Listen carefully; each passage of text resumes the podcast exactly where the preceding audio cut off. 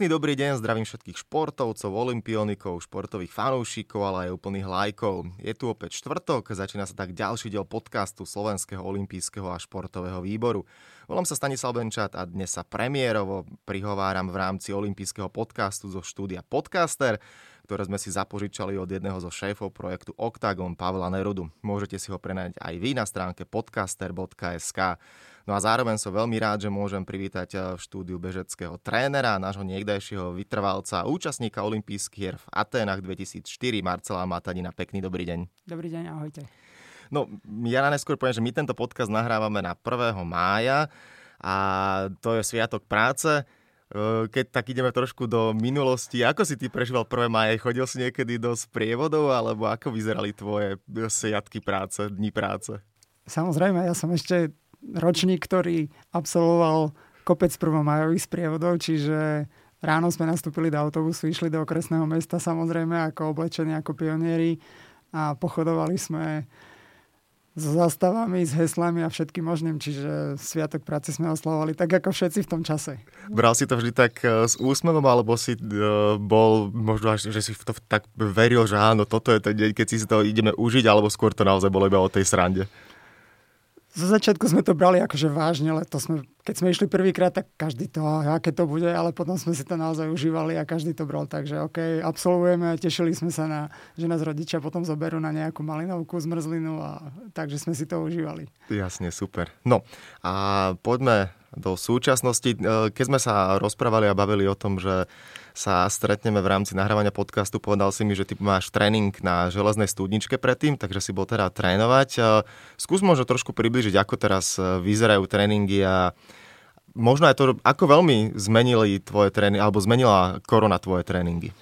Oh, korona zmenila veľmi moje tréningy, keďže časť mojich tréningov boli skupinové tréningy a vlastne tie sa úplne zrušili a vlastne ostali mi iba individuálne, aj to iba fakt naozaj minimum ľudí tým, že ľudia sa začiatku určite báli, takisto ako ja, čiže naozaj tých tréningov bolo veľmi málo, aj teraz je ich veľmi málo. Chodíme behávať v podstate dvaja, snažíme sa držať nejaký ten rozostup, aj keď niekedy v tých lesoch to nie je úplne možné, ale samozrejme s rúškami, takže dbáme aj na tú bezpečnosť a hlavne si to užívame aj v tomto období. Žiadne ťažké tréningy, nič, len voľne chodíme sa prebehnúť, užiť si trošku prírody a, a trošku zase zmeniť prostredie. Tak veľmi náročné z tvojho pohľadu, pokojne to poviem, profika, je behať s rúškom. Ja som amatér a sem tam chodím tiež behávať a keď je nutné, tak si ho nasadím, uh, aj podľa tých opatrení, ktoré sú. A nie je to úplná sranda? Ako je to z tvojho pohľadu? Vôbec nie. Ja som, z začiatku to bolo veľmi ťažké, potom som si začal všímať, že naozaj, že pokiaľ to rúško mám, tak tie tepy sú oveľa vyššie, ako keď to rúško dám dole. Čiže naozaj rozdiel medzi tepmi s rúškom a bez rúška bol niekedy 5 až 10 tepov. Čiže to dýchanie je oveľa náročnejšie, čiže aj to srdce muselo byť trošku, trošku rýchlejšie a viac. Sú tam nejaké typy, triky, ako to dostať do normálu, alebo jednoducho zvolniť a nikam sa nehnať, hoď niekto keď dával, dajme tomu kilometr za 5 alebo 5.30, tak teraz jednoducho ho bude dávať za 6, aby bol pokojnejší, aby to srdiečko bolo pokojnejšie takisto, aby sa zbytočne e, ten človek neprečerpal. Presne tak, tá plusná ventilácia tým s tým rúškom neprebieha úplne najideálnejšie, čiže dýchame si a vdychujeme vlastne neúplne čerstvý vzduch, čiže naozaj e, a ja som odporúčal svojim ľuďom, s ktorými som len v podstate na Facebooku alebo len na telefóne, tak aby sa nikam neponáhľali, aby si ten beh naozaj a tú prírodu užívali. Čiže radšej zvolniť a užiť si ten beh, aby tie tepy zase nevyskakovali niekde úplne hore. Mm, na druhej strane asi je super. Ja sa vždy usmievam, keď niekto sem príde a povie mi, že v Bratislave ne, nemám kam ísť do prírody, lebo tu nie sú parky alebo tak a pritom všade naokolo je plno lesov a tak to je asi výhoda nás e, bežcov, mm. že či už ty si bol na železné, ja chodím na Devínsku kobilu, viem, že mnoho kamarátov chodí do Rače a podobne, že stále je kam ísť a tam sú aj tie cesty, čo si budeme hovoriť, dosť široké, takže to je tiež v dnešnej dobe veľká devíza. Určite áno. Ja keď som sem išiel, vlastne nie som rodený Bratislavčan, tak všetci, a kde ty budeš v tej Bratislave behávať, ale keď som sem došiel, tak som naozaj zistil, že tu je toľko možností na behanie, že to je naozaj akože v niektorých menších mestách na periférii nie je toľko možností ako tu. Čiže naozaj tej prírody je tu strašne veľa. Dá sa ísť kdekoľvek na Devin, na Devinskú kobylu, na železnú studničku, na Kamzík. OK, pokiaľ človek už chce tú rovinu, tak môže ísť na tú hrádzu. Sú tu rôzne cyklochodníky popri Malom Dunaji. Tých možností a trás je tu strašne veľa. Mm-hmm. Stretávaš sa v dnešnej dobe, keď mm, aj začínaš svoj tréning, aj keď si hovoril, že teda musel si obmedziť počty, ale možno ani nie tak e, so, s tvojimi zverencami, ale skôr keď niekoho stretne, že tak pozerajú, má, dajú si rúška, nedajú si rúška, že ľudia cíti, že, sa, že sú obozretní, že sa boja.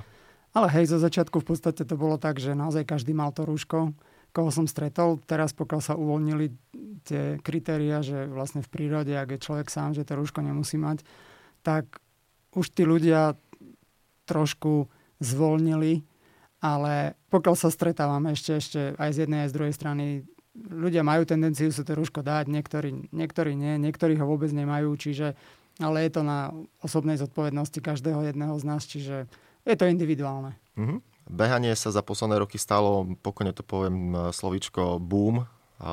Množstvo bežcov ktorí objavili čarobehu. Myslíš si, že to, čo sa teraz deje a celá táto korona kríza môže nejakým spôsobom ovplyvniť vzťah ľudí k behaniu? A pokojne to môžeme rozobrať z obidvoch stránok, pretože dá, niekto sa na to môže pozerať, že to ľudí odradí a niekto to môže tak, že hoc málo kto teraz chodí behávať, ale potom si povie, že vlastne športovaním naberám imunitu a to by mal byť ten, samozrejme ten správny príklad a prípad, že si ľudia povedia, OK, aj keď som doteraz nič nerobil, no tak do prírody môžeme chodiť a behanie je super vec na nazbieranie imunity, tak možno ešte viac bude bežcov. Ja si myslím, že tento šport ako beh, možno bicykel a korčulovanie práve, že teraz ešte, aj keď beh naozaj má svoje taký, taký boom, ale tieto tri športy podľa mňa teraz ešte viac naberú možno na takej intenzite, lebo naozaj k tomu človek nepotrebuje skoro nič veľa ľudí je doma, čiže naozaj je dobré aj trošku vypadnúť vonku, čiže a pokiaľ ich už nebavia prechádzky, tak možno naozaj obujú korčulu alebo sadnú na bicykel alebo idú behať. Čiže ja si myslím, že tomuto športu to kľudne môže prispieť. A ako si povedal, ako je najlepšie vybudovať imunitu tým, že, že človek športuje a tým, že športuje celý rok vonku, je to úplne super, lebo vlastne beha v teple, v chlade, v daždi, niekedy v mraze, čiže naozaj tá imunita sa buduje automaticky bez toho, aby musel užívať nejaké vynimočné špeciálne doplnky. Aj keď aj tie sú občas dôležité niečo zobrať. Mm-hmm. No, skúsme sa žiť do kože napríklad poslucháča, ktorý nás e, počúva, nikdy nebol behať a povie si OK, chcem aj ja trošku sa dostať do formy, namotivovať sa. Určite nemôže začať hneď si dať nejaký cieľ, že idem odbehnúť 5 alebo 10 kilometrov to nie. Uh, skús trošku možno tak priblížiť, že ako by mal vyzerať prvý, druhý tréning, uh, aby to človek neprepálil a aby neurobil to, že sa vlastne odradí. Najlepšie naozaj začať veľmi pomaličky a možno to striedať takým, takým začať takým indiánskym behom, čiže beh chôdza, beh chôdza.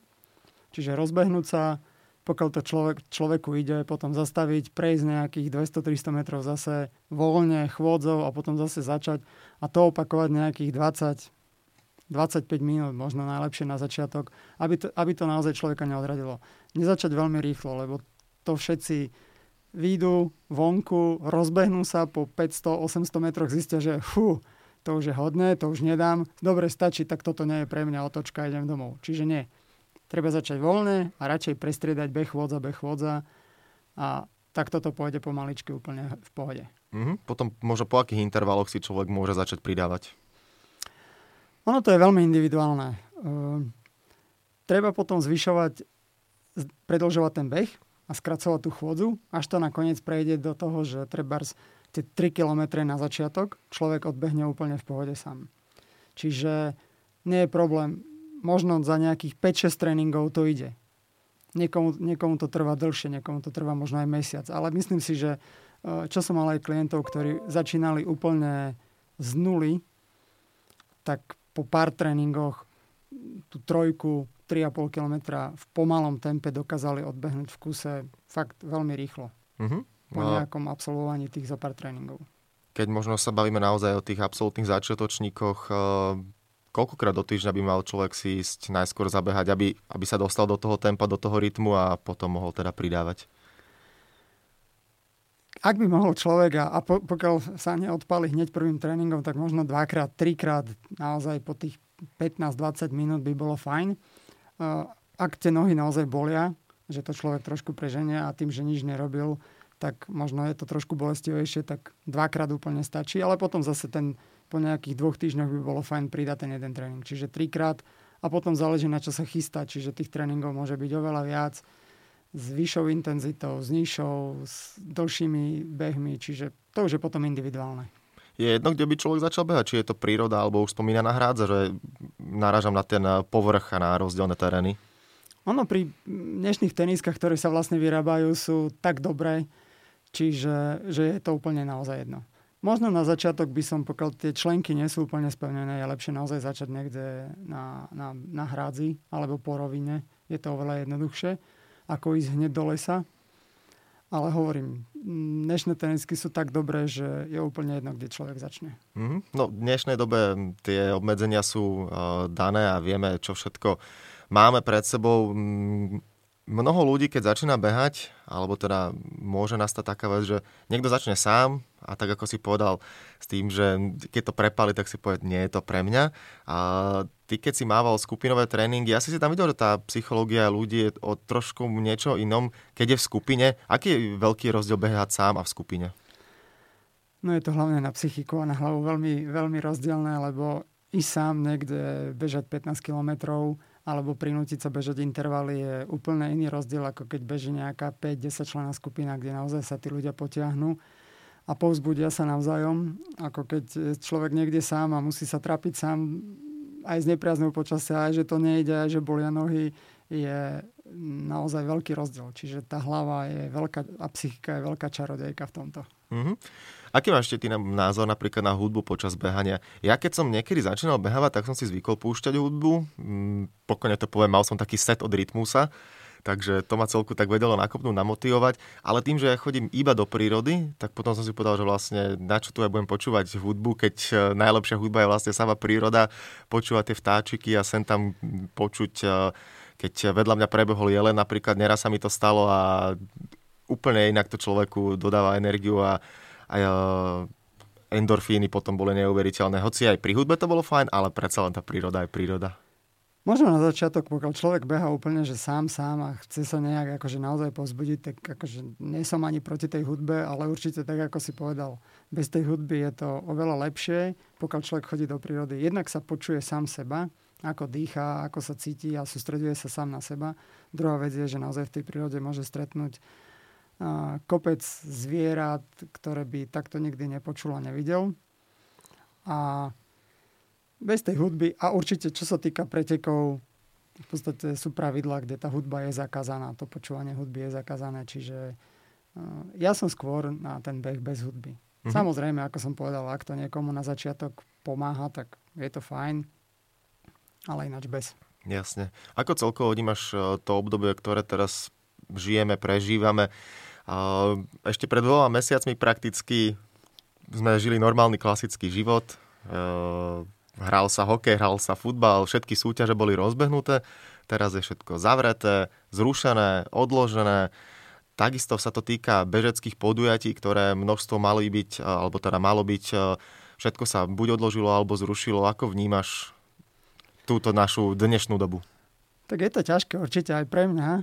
Hovorím, že tým, že sa zastavili aj tréningy, tým, že sa zastavili aj rôzne podujatia, na ktorých som spolupracoval alebo organizoval, čiže nie je to, nie je to jednoduchá doba a nielen na atletických, ale celkové myslím, že aj futbal, hokej, hadzana, volejbal, všetky vlastne podujatia, ktoré sa, a lígy, ktoré sa zastavili, nie je to pre tých športovcov úplne jednoduché, alebo zrazu ostali doma a um, nemajú vidinu momentálne toho začiatku, kedy to môže byť, aj keď áno, už sa rysuje niečo, že niečo možno niekedy v auguste, v septembri by pomaličky mohlo niečo začať, tak by to bolo fajn.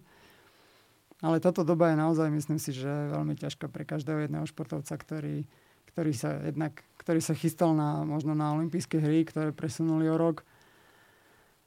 A určité veci sa zastavili úplne, čiže je to ťažká doba. Mm, a možno z takého pohľadu amatérských bežcov, lebo toto je presne to obdobie, kedy eh, sa opäť odštartovala sezóna. Každý, ani nie že týždeň, ale možno 3-4 krát do týždňa v takom meste, v takom mestečku, v takom mestečku je nejaká 5 desiatka a zrazu tí ľudia nemajú kde ukázať sa.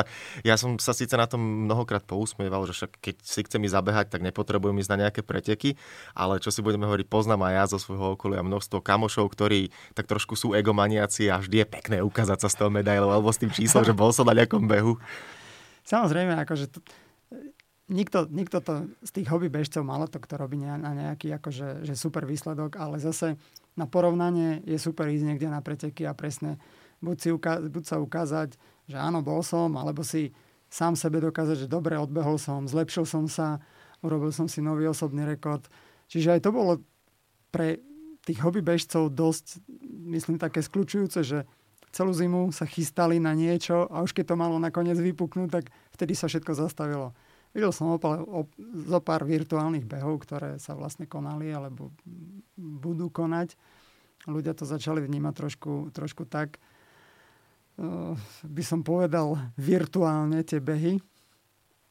Ale ide to, ide to aj my malý beh, ktorý sme robili a robíme na východe Slovenska, sme zvolili, že to urobíme virtuálne a každý, kto to odbehne, tak dostane poštou medailu. Čiže nebude to, nebudú to klasické preteky, ale ľudia si to akože odbehnú doma, a za to dostanú medailu. Hmm, to, som, to som sa to spýtať, že vlastne ako, ako bude vyzerať virtuálny beh, že na páse po prípade, alebo človek si to ide do prírody, odbehne si, ukáže si, že túto trasu som dal a vlastne podľa toho sa to bude... virtuálny beh, áno, presne tak, že vlastne každý si to odbehne doma, kde chce, či to je na páse, či v prírode, či kdekoľvek. Odbehne si, pošle vlastne z GPS alebo z telefónu nejaký záznam, že áno, odbehol som to a na základe toho vlastne dostane tú účastníckú medailu. Samozrejme, predtým sa musí prihlásiť mm, na ten daný beh a, a takto začína pomaličky fungovať ten virtuálny svet. No, čo sme sa to dožili. Že?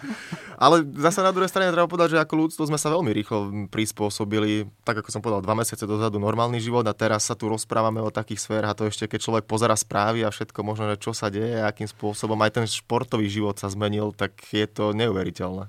Je, je, je. Formula 1 sa jazdí v podstate virtuálne, eh, čiže teraz nejaký hokej má byť virtuálny, čiže eh, veľmi rýchlo sa tí ľudia prispôsobili tomuto životu, ale myslím si, si že veľmi radi sa rýchlo vrátia k normálnemu, ktorý bol predtým. Áno, na to sa asi všetci tešíme, aby to bolo tak, ako to ako sme boli zvyknutí a už e, celá táto korona pominula, ale keďže nie sme ani doktori, ani epidemiológovia, tak nebudeme tu robiť žiadne súdy a hovoriť si nejaké termíny, kedy by to malo byť. Povedal si teda, že korčulovanie, bicykel a beh by práve v tejto dobe mohli ešte viac expandovať na základe toho, že ľudia áno, aj sa na jednej strane nudia, na druhej strane podporiť si svoju imunitu je dobré. Myslíš si, že to môže mať veľký, alebo teda zásadný, alebo aspoň možno čiastočný vplyv aj na to, aby sa ten profi šport a profi behanie posunulo? Lebo, tak ako som povedal, boom je bežecký, ale to z toho, čo aj vnímam a vidím, tak je to skôr na takej tej rekreačnej úrovni, že veľa rekreačných bežcov, ale tých top vrcholových, spomeniem však áno, tak ako ty alebo e, Robert Števko, no neviem, že či sa ešte nájde taký výborný maratónec napríklad. A teraz je Tibor Sahajda veľmi dobrý. Áno, pochopiteľne. Ale tiež, ale tiež je to akože taká iskrička v tom celom kolotoči bežeckom. Čiže naozaj je veľa hobby bežcov alebo výkonnostných bežcov, ale tých top je naozaj veľmi málo, alebo tých vrcholových je veľmi málo. A možno je to tým, že je úplne iná doba, ako bola doba, keď sme pretekali a behávali my. Na jednej strane, na druhej strane ten individuálny šport, či už je beh, alebo cyklistika, alebo čokoľvek, strašne boli. A to už niektorí ľudia nechcú podstúpiť. Čiže oni chcú trénovať do určitej hranice, ktorá ešte možno je znesiteľná, ale už keď majú prekročiť to svoje také pohodlie, tak to už nie sú, nie sú ochotní podstúpiť. A to je vlastne možno problém, že aj možno nejaké talenty, ktoré sú, tak v podstate sa nikdy nedostanú na nejaký vrchol, lebo nie sú ochotní podstúpiť tú, tú, tú bolesť. Uh-huh. A toto, keď si to tak človek zoberie v širších súvislostiach, asi platí nielen teda na beha, ale keď si to tak hovorím, niečo s, ho- s hokejom sa to určite, asi napríklad dá veľmi porovnať. Určite áno. Určite áno. Hokej je ešte to o to finančne náročnejšie, že tá celá výstroj a to všetko je úplne niekde inde, samozrejme. Ale je to tak. Niekto chce a nemôže, nemá podmienky a niekto vlastne, kto by aj mohol a možno má aj talent, tak, tak nechce. Hej. Uh-huh. Čiže v tom je ten rozdiel. Ale samozrejme sú, stále sa nejaký, nejaké iskričky nájdú. Janko Volko, zrazu z futbalistu sa stal vynikajúci šprinter. Mm, čiže je takých viacerých mladých, mladých športovcov a vlastne hlavne v atletike, ktorí naozaj teraz, teraz vyskočili a môžu ešte, ešte robiť výsledky. Čiže uvidíme, necháme sa prekvapiť. Ale skôr by som ostal pri tom takom rekreačnom a výkonnostnom športe. Na druhej strane paradoxne myslíš si, že to, čo teraz e, všetko sa deje a tá doba, ktorú žijeme, môže toto celé viac podporiť a nakopnúť aj tých ľudí, že keď aj teraz niektorí sú doma zavretí, tá motivácia môže byť o to väčšia niečo dokázať a už keď by sa človek a športovec pomaly posúval po nejakých leveloch, tak uh, mohol by prekročiť, nehovorím, že mal, ale mohol by prekročiť presne tú komfortnú zónu, že, lebo tam už to nie je až taký veľký rozdiel opustiť tú svoju komfortnú zónu, keď na to mám a keď vidím, že to je dobré. Jasne, že byť potom profi športovec a ísť na ten top limit, to už je zase o, o niečom inom. Je, akože určite táto doba priniesla ľuďom to, že naozaj športujú viacej Vidím to aj ja. Za domom máme cyklochodník a tých ľudí je tam o mnoho, o mnoho viac, ako, ako bolo predtým. Samozrejme, aj sa oteplilo, aj všetko, ale aj po minulé roky, akože tých ľudí naozaj je tam teraz hodne, tých cyklistov, korčuliarov, ale aj bežcov stretávam a vidím strašne veľa. Čiže aj od nás dediny z Ivanky naozaj tam chodí veľa ľudí. Nielen cudzích, ale aj domácich vidím behávať baby, ktoré som v živote behávať nevidel u nás na dedine, čiže naozaj ten šport, šport sa teraz akože trošku vzmohol, aj keď len na tej rekreačnej úrovni.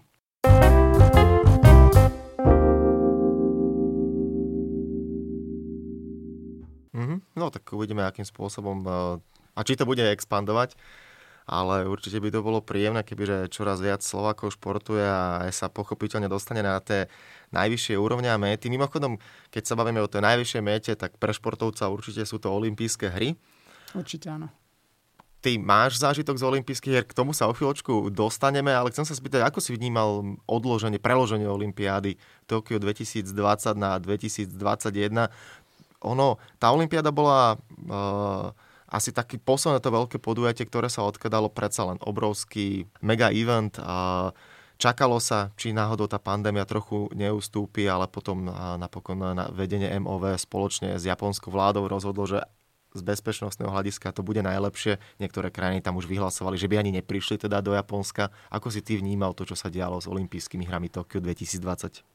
Tak ja som veril, že tá pandémia nebude taká, taká široká, aká, aká nakoniec je a že tá Olympiáda sa posunie možno len na jeseň, že nie až úplne o rok. Ale samozrejme, keď rozhodli ľudia, ktorí na to mali právo, že sa to posunie o rok, tak neostalo nič iné, len to akceptovať. Aj keď to prinesie asi strašné, strašnú stratu, jednak pre MOV a jednak pre samotné Japonsko. Aj keď som teraz zase počul posledné vyjadrenia z Japonska, že pokiaľ to nebude úplne bezpečné ani o rok, tak sa zvažuje všetko možné. Verím, že to tak nebude a že to, že to nakoniec naozaj tá Olympiáda sa tam uskutoční. Je to ťažké obdobie samozrejme, ale tým, že sa prestalo lietať, prestalo sa cestovať, čiže naozaj usporiadanie asi tej Olympiády by bolo veľmi náročné a myslím si, že nebolo by to, nebol by to taký sviatok toho športu, ako by si to zaslúžilo. Mm-hmm. No, spomenul som, že ty máš olympijskú skúsenosť z Aten 2004 ako, keď sa povedia Ateny 2004 a tá celá e, Olympiáda, olympijské hry, čo ti napadne ako prvé? Neskutočne ťažký maratón, ktorý som tam bežal. Ale zase nie, je tam aj kopec zážitkov, ktoré som zažil. V podstate mm, my sme tam leteli spolu s chodcami, lebo my sme mali tie disciplíny až na konci Olympiády, čiže, čiže mm, hodne som strávil času s nimi, ale aj s inými športovcami. Mm, stretol som tam naozaj ľudí, ktorí som vydával dovtedy iba v telke, rôznych športovcov a naozaj je to zážitok, ktorý, ktorý by som doprial každému športovcovi, ktorý sa o to snaží. Lebo čo, je to super. Uh-huh. Čo si stihol vidieť, alebo akú atmosféru možno ktorého podujatia nasať? Uh, bol som na finále 5-kilometrového behu. Myslím, že aj v finále 1500, kde vyhral vlastne Hisham El Garouche. On tam robil double. A ešte nejaké disciplíny, ale toto mi utkvelo také, také v pamäti. Samozrejme, legendárna fotka s Morrisom Greenom, ktorú mám, ktorú som tam ešte stihol. A rôzne podia, rôzne, ale hlavne som, ja som sa hlavne vtedy sústredil na atletiku, čiže bol som pozrieť hlavne na, atletickom, na atletickom štadióne, ktorý bol naozaj nádherný. Mm-hmm. No, uh, ak to správne poviem, uh, v maratóne, áno, ty si došiel do cieľa posledný z bežcov, ktorí teda maratón dobehli. Áno, je to tak. Kuberténovský síce. V jednom rozhovore som to čítal, že si to podal na druhej strane. Treba si uvedomiť, že odbehnúť maratón nie je žiadna sranda. A už to bolo v tých podmienkach. Tak skús trošku približiť, aké to, aké to bolo v ten deň v Aténach. Bolo veľmi teplo, samozrejme, ako, ako všetky dni predtým.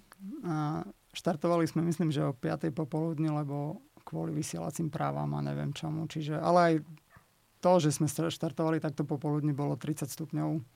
Čiže bolo naozaj veľmi teplo.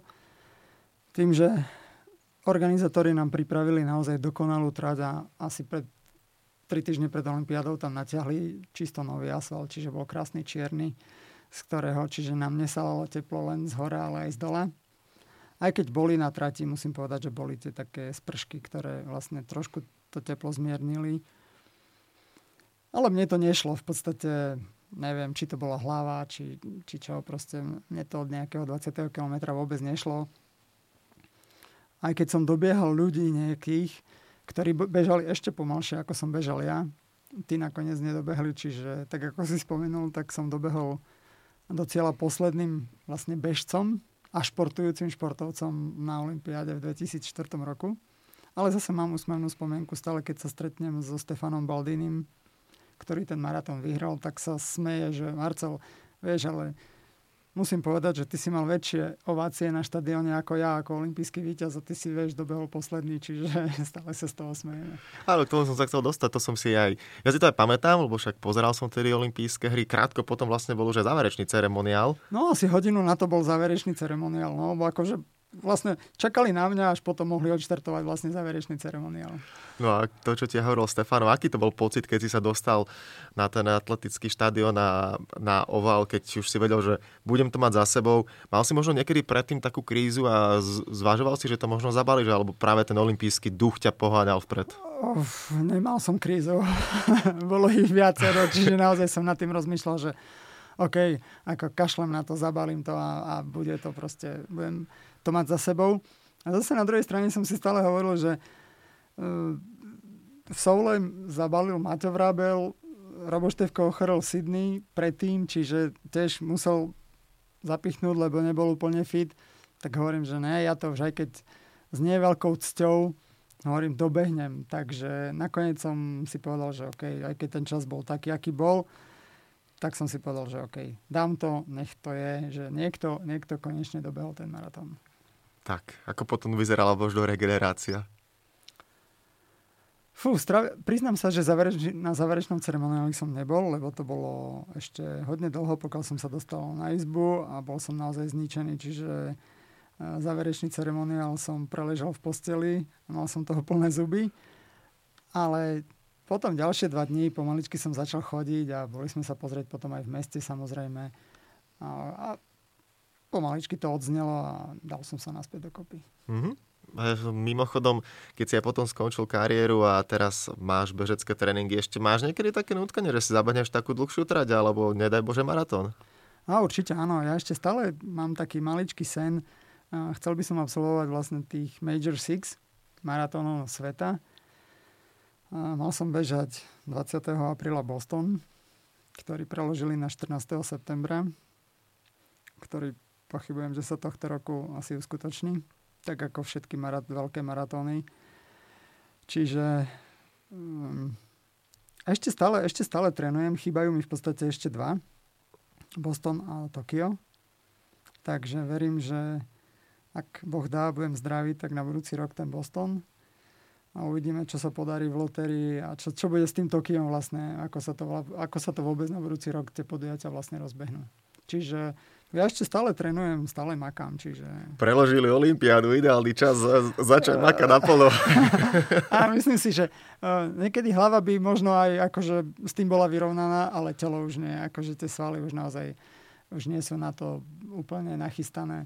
Predsa človek vek neoklame a nie som úplne najmladší Takže už asi nie, už to nechám, už to nechám kľudne mladším. Jasne. Spomenul si už uh, Tibora Sahajdu, ten takisto plánoval uh, zabehnúť limit na to, aby sa dostal na olympijské hry. Myslíš, že sa mu to podarí, že bude ďalší následovník uh, pod piatimi olympijskými kruhmi, ktorý si tam zabehne?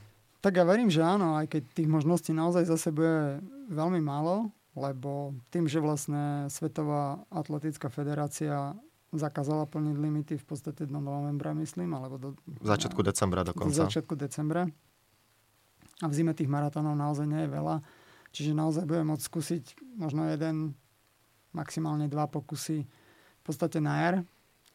Čiže záleží na tom naozaj, či bude zdravý. Tohto roku to vyzeralo veľmi dobre, čiže naozaj mal veľkú šancu, aby to dal.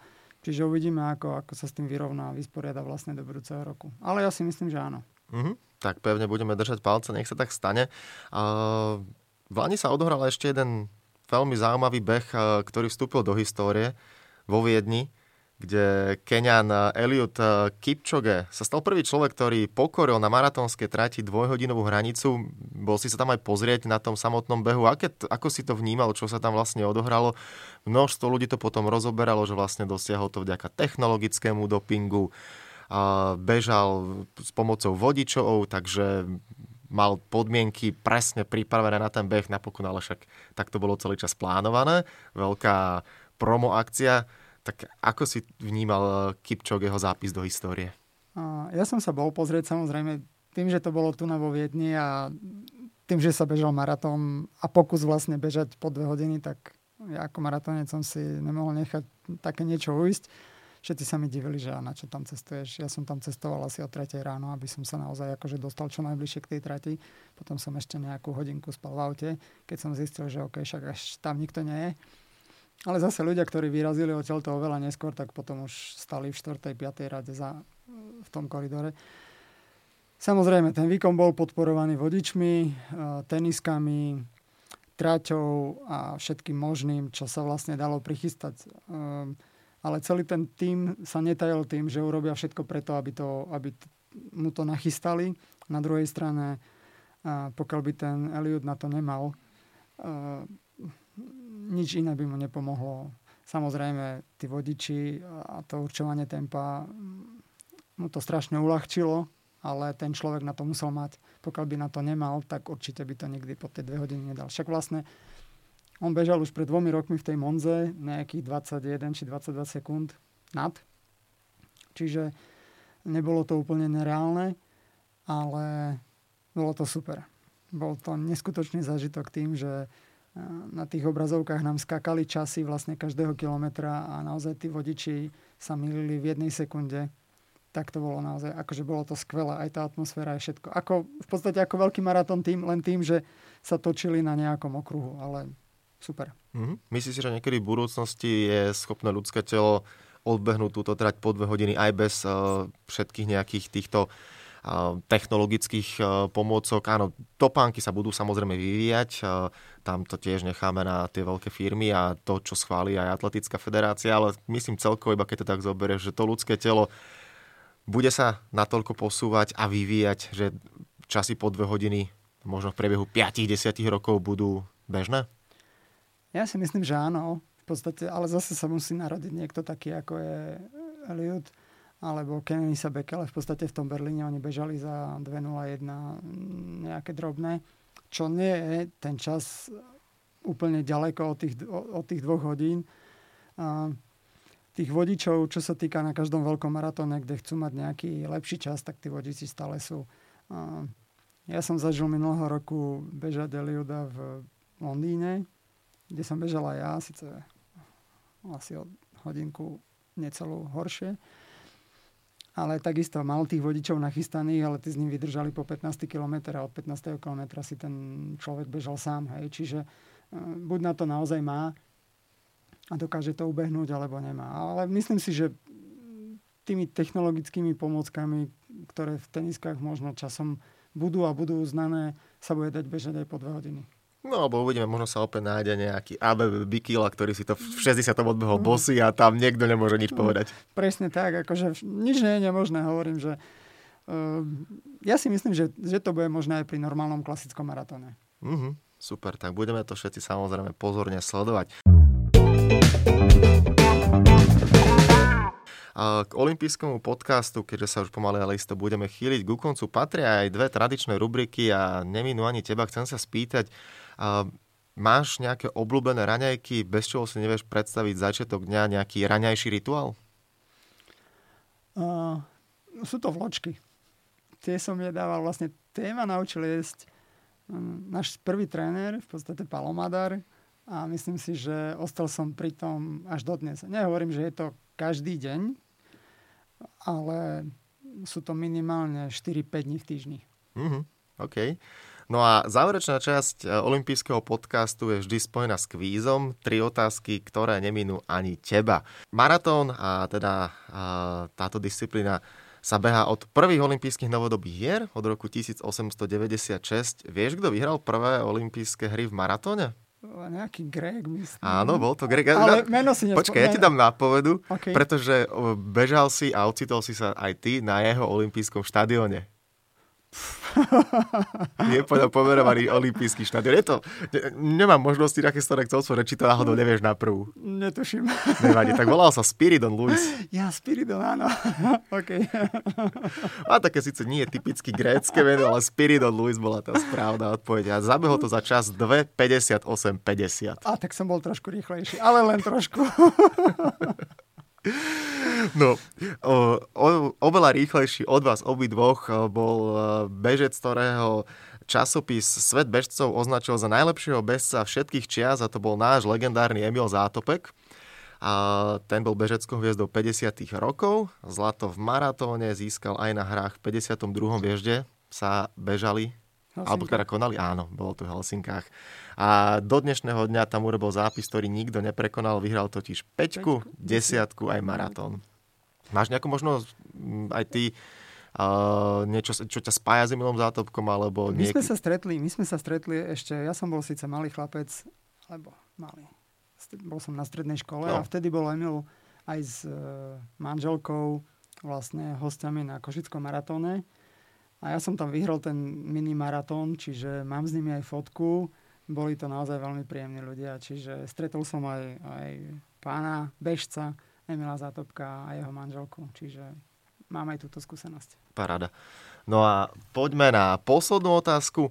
Uh, Japonsko má množstvo dobrých bežcov, aj bežkyň. A teraz uh, moja otázka znie, bude to iba typovačka áno alebo nie. Myslíš si, že Japonsko je alebo nie je najúspešnejšou krajinou čo do hodnotenia v rámci ženských maratónskych behov? Áno. Tak, a je to správna odpoveď. Dve zlaté, jedno striebro a jeden bronz získali ženy z Japonska. Pritom medzi mužmi takí úspešní vôbec nie sú. Medzi ženami áno. Na druhom mieste Etiópia. Etiópským ženám chýba jedno striebro na to, aby sa dostali na úroveň Japoniek. A myslím si, že po poslednej olympiáde sa to trošku asi zmení, aj keď Japonci budú naozaj veľmi dobre nachystaní, lebo tých bežcov aj bežkyň maratónskych majú naozaj veľmi veľa a veľmi dobrých. Mm-hmm. Tak uvidíme, kto ovládne maratón na najbližších olympijských hrách. Pevne všetci veríme, že tie olympijské hry budú. Zatiaľ teda plán je, že sú preložené na rok 2021. No a budem dúfať, že aj v tom Tokiu si ty niekedy zabeháš ten maratón, aby sa ti teda splnilo tá veľká šestka. Dúfam aj áno, dúfam, že to bude čoskoro, ale necháme sa prekvapiť. Presne tak. Marcel Matanin bol ďalším hostom olympijského podcastu. Ďakujem veľmi pekne a tak ako prajem všetkým hostom, špeciálne v týchto časoch, nech sa darí a hlavne nech drží zdravie. Ďakujem veľmi pekne za pozvanie, pozdravujem všetkých a držím palce.